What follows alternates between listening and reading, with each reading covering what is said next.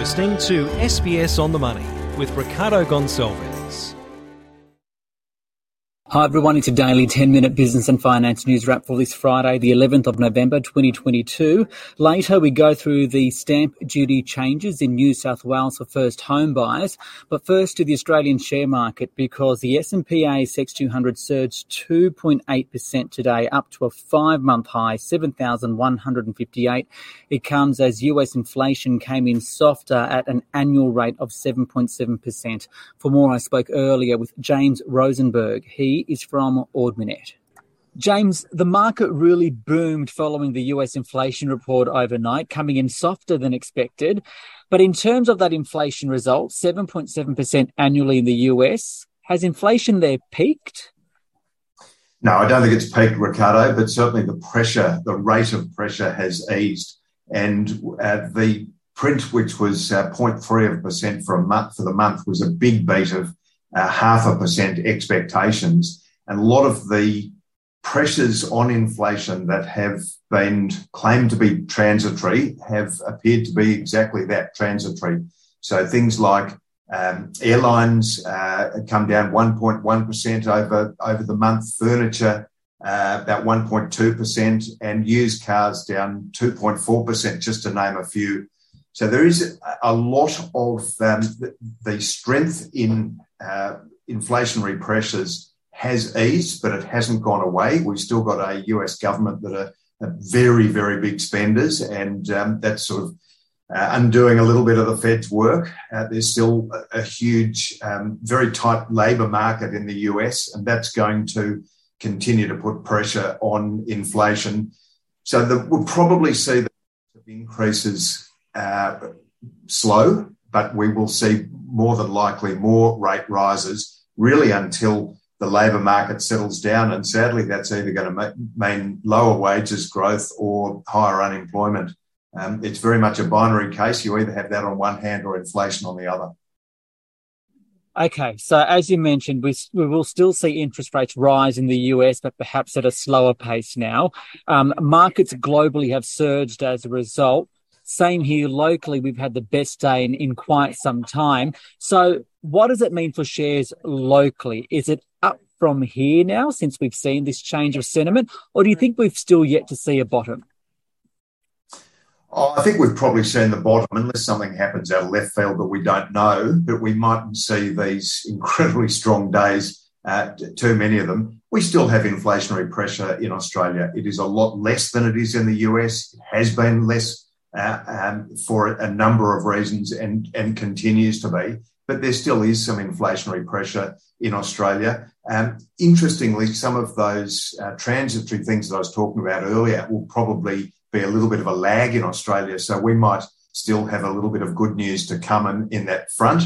I think probably the US uh, is probably the first to get the, the price cuts for, for many things. Um, but some of those pressures, um, shipping costs have come off enormously, having spiked hugely. A lot of those sort of supply chain bottlenecks that a lot of companies were uh, complaining about in the last reporting season and, and, and the one previous. Um, so, yeah, I think Australia is a lot better positioned than the US, but um, still are a few challenges uh, around on the inflation front. Um, continued pressure on the Reserve Bank, but again, a, a, lessening of that pressure. The other interesting thing today, apart from the markets booming, the equity markets, we saw the Australian dollar surge two US cents in the space of a few moments following that release. Um, what now for our currency? Ricardo, I have to say I have absolutely no idea, and I don't. I'm not a currency expert, and I, I've never seen a currency expert who can uh, accurately predicted over the long term. A lot of them get it right over the short term, of course. Um, there's so many things that go into it. There's politics, there's interest rates, there's commodity prices, there's so many factors. And I think um, currencies are probably one of the hardest things to predict. I'm going to stick with the trade weighted index, which really hasn't moved a lot over the last 12 months. Uh, I'm going to stick my neck out and say that that will continue to be relatively flat and therefore around these sort of levels for the currency, maybe a couple of cents higher, a couple of cents lower, but not significant moves like the extraordinary one that you mentioned. Okay, uh, let's go back to the equity markets. Where did we see the gains today and why?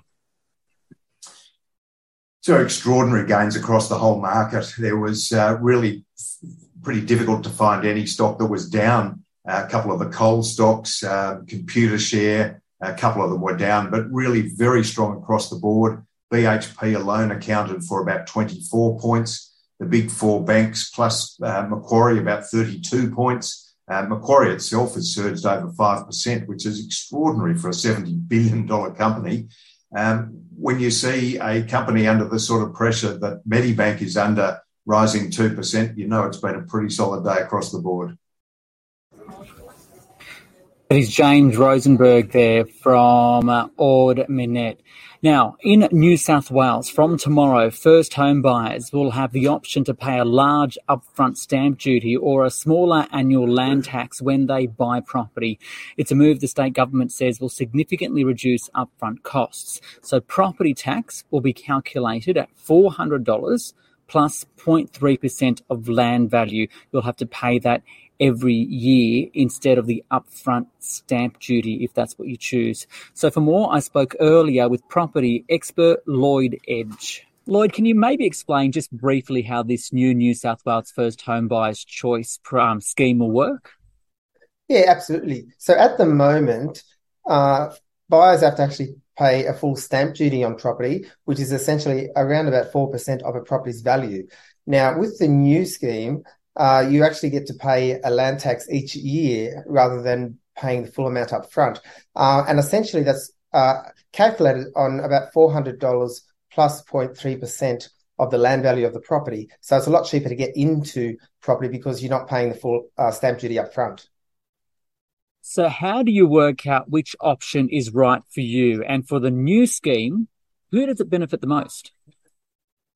So, in terms of working out uh, which one to go with, you really need to think about how long you're going to keep the property for. So if you plan to live in the property for say 15 years, then this new scheme probably won't work because you'll end up paying yearly tax, which will be a lot more than maybe the original uh, land, uh, stamp duty would have actually been. Uh, but because this is actually aimed for first home buyers, and they usually buy property and keep it for just a few years and then upgrade to something larger. Uh, you know, like when they have uh, kids, for example, and they need something a little bit larger, maybe move to a more preferred suburb. That might be, uh, you know, three or four years. So if you do it that way, that's your plan, then paying the yearly land tax will work out a lot cheaper than full stamp duty. So you really need to think about what your goals are with that first home that you're buying. Okay, so this is only for New South Wales. Do you know if there are other similar schemes around the country? Uh, not at this stage. Every state does have uh, schemes to help out first home buyers. New South Wales is leading the way. However, uh, I do think that the other states are going to watch to see how this works and they may follow path uh, to see how it goes. And finally, what do you think this will mean for property prices? So at this stage, uh, what it probably does mean is that uh, there'll be less people trying to get into that really low bracket of $650,000 and under purchase price so they can save on stamp duty. So it might actually push up the demand for property prices higher than that because we do have this scheme which goes up to 1.5 million. So that can make more demand, uh, more buyers into that higher market. However, I do think the bigger picture is actually interest rates and inflation and the cost of living. That's really where uh, the the impact on property markets actually are. So I don't think this scheme by itself is going to make a huge difference in the overall uh, prices of property, uh, but it will contribute a little bit to uh, certainly getting uh, you know first home buyers into something and maybe into something a little bit more preferable. Lloyd Edge there, property expert. And very quickly, the consumer watchdog is calling for new laws to stop scams and rein in anti-competitive behaviour online. It's seeking minimum standards to be adopted across digital platforms to protect consumers and small businesses from things like scams, harmful apps from being downloaded and fake reviews. I spoke earlier with the chairperson, Gina Cass Gottlieb, and she also expressed concerns about Twitter's recent changes. Firstly, Twitter is a well deployed uh, service here in Australia. People are communicating on it manifestly. With the recent uh, reduction and removal of the uh, staff, we have no one to communicate here in um, Australia. So, the people who we have previously engaged with as we're doing reports, as we're gathering information to report to government, are, uh, are probably been retrenched and are uncontactable. So we do not have an in Australia presence to be able to speak with. ACCC Chairperson there, Gina Cass-Gottlieb. This SBS On the Money podcast is provided for informational purposes only. The content on this podcast should not be understood as constituting advice or a recommendation. It is not personal advice and does not consider your personal circumstances or objectives. You should contact a licensed professional before making any financial decision.